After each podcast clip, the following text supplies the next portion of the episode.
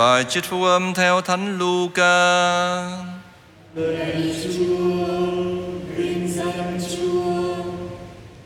Trong những ngày ấy, Chúa Giêsu lên núi cầu nguyện và suốt đêm người cầu nguyện cùng Thiên Chúa. Sáng ngày, người gọi các môn đệ và chọn 12 vị mà người gọi là tông đồ. Đó là Simon mà người đặt tên là Phêrô và em ông là Andre, Jacobe và Gioan, Philippe và Bartolomeo và Thomas, Jacobe con ông Anphe và Simon cũng gọi là nhiệt thành, Juda con ông Jacobe và Juda Iscariot là kẻ phản bội. Người đi xuống với các ông và dừng lại trên một khoảng đất bằng phẳng. Có nhóm đông môn đệ cùng đoàn lũ dân chúng đông đảo từ khắp xứ Judea, Jerusalem và miền duyên hải Tiro và Sidon đến nghe người giảng và để được chữa lành mọi bệnh tật. Cả những người bị quỷ ô uế hành hạ cũng được chữa khỏi và tất cả đám đông tìm cách chạm tới người vì tự nơi người phát xuất một sức mạnh chữa lành mọi người. Đó là lời Chúa. Lời Chúa Kitô, lời khen Chúa.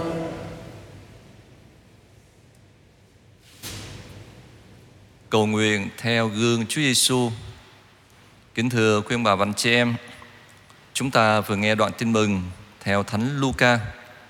Nếu chúng ta đọc toàn bộ tin mừng của Thánh Luca thì chúng ta bắt gặp ít là 11 lần Thánh sử Luca nói đến việc Chúa Giêsu cầu nguyện ít là 11 lần. Và cái điểm đặc biệt là những lần cầu nguyện của Chúa Giêsu đều liên quan đến một cái biến cố, một cái sự kiện quan trọng nào đó. Ở chúng ta đang cử vài ví dụ. Ví dụ như trong chương thứ ba đó là ngày Chúa Giêsu chịu phép rửa tại sông Giođan bởi ông Gioan Tẩy Giả thì Thánh sử Luca ghi nhận như thế này. Khi toàn dân đã chịu phép rửa, Đức Giêsu cũng chịu phép rửa và đang khi người cầu nguyện thì trời mở ra. Đó là một cái biến cố quan trọng trong cuộc đời của Chúa Giêsu à, gắn liền với việc cầu nguyện. Rồi trong chương 6 là cái đoạn tin mừng mà chúng ta vừa nghe đó, đó là chiều tối hôm trước ngày Chúa Giêsu chọn các tông đồ à, Thánh sử Luca cho chúng ta cái chi tiết như thế này. Trong những ngày ấy, Đức Giêsu đi ra núi cầu nguyện và người đã thức suốt đêm cầu nguyện cùng Thiên Chúa. Rồi nếu chúng ta đọc tiếp ở trong chương 9 tin mừng theo Thánh Luca tại núi Tabor ngay sau khi người loan báo cái cuộc tử nạn của người sẽ xảy ra ở Jerusalem thì Thánh sử Luca ghi nhận như thế này. Khoảng 8 ngày sau khi nói những lời ấy, có nghĩa là tiên báo về cái cuộc khổ nạn của mình. Đức Giêsu lên núi cầu nguyện đem theo các ông Phêrô, Gioan và Giacôbê. Đó là chúng ta đang cử vài cái trường hợp và còn nhiều đoạn khác nữa. Trong đoạn tin mừng ngày hôm nay thì Thánh sử Luca cho chúng ta một cái chi tiết rất là quan trọng, đó là Chúa Giêsu đã thức suốt đêm cầu nguyện cùng Thiên Chúa. Tại sao lại phải thức suốt đêm?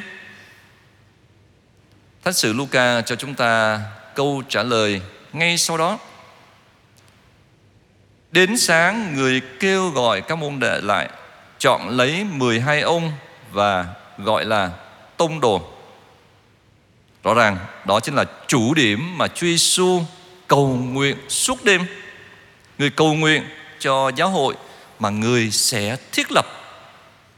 Có thể nói đó là cái thời khắc quan trọng đối với lịch sử nhân loại Khi thiết lập nhóm 12 Đức Giêsu chỉ trao ban sứ vụ cho họ sau khi đã cầu nguyện suốt đêm.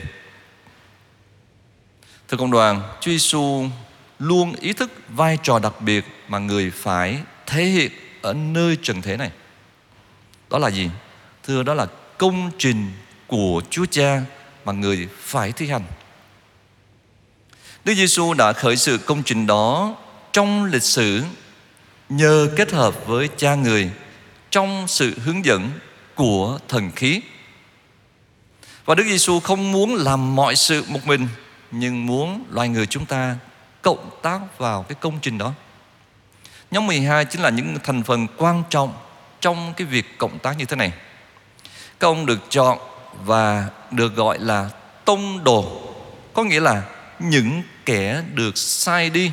À, tông đồ có nghĩa là những kẻ được sai đi.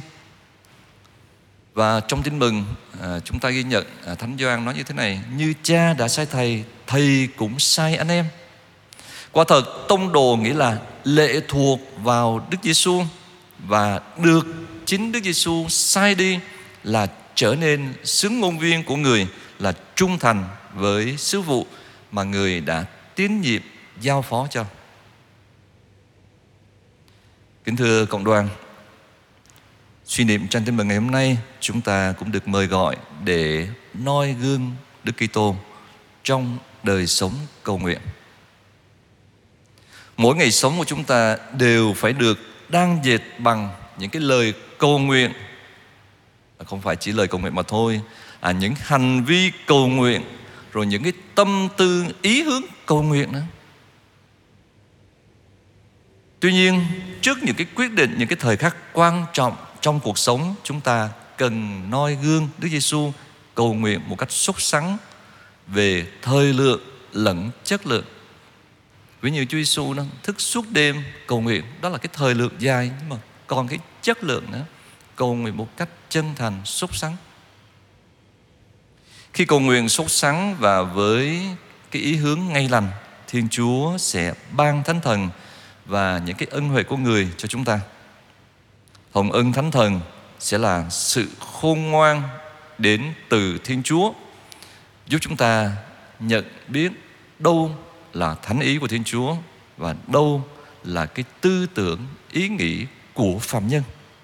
Nhờ đó mà chúng ta có khả năng gọi là biện phân được điều gì là tốt hơn, tốt nhất giữa những điều được xem là tốt. Có nghĩa là nhiều khi có nhiều điều tốt mà chúng ta không biết phải chọn thế nào thì chính nhờ cầu nguyện và sự trợ giúp của Thiên Chúa để chúng ta nhận ra đâu là cái điều gọi là tốt hơn và đâu là điều gọi là tốt nhất. Ừ. Chắc chắn sự khôn ngoan của Thiên Chúa thì khác hẳn và vượt xa cái sự khôn ngoan của người phàm. Lạy Chúa Giêsu, xin giúp chúng con yêu thích việc cầu nguyện để luôn được kết hợp với Thiên Chúa một cách sâu sắc. Xin Chúa giúp chúng con trở nên tông đồ của Chúa, để chúng con cũng trở nên những người loan báo tin mừng cho con người trong thời đại ngày hôm nay và trong mọi môi trường sống của chúng con. Amen.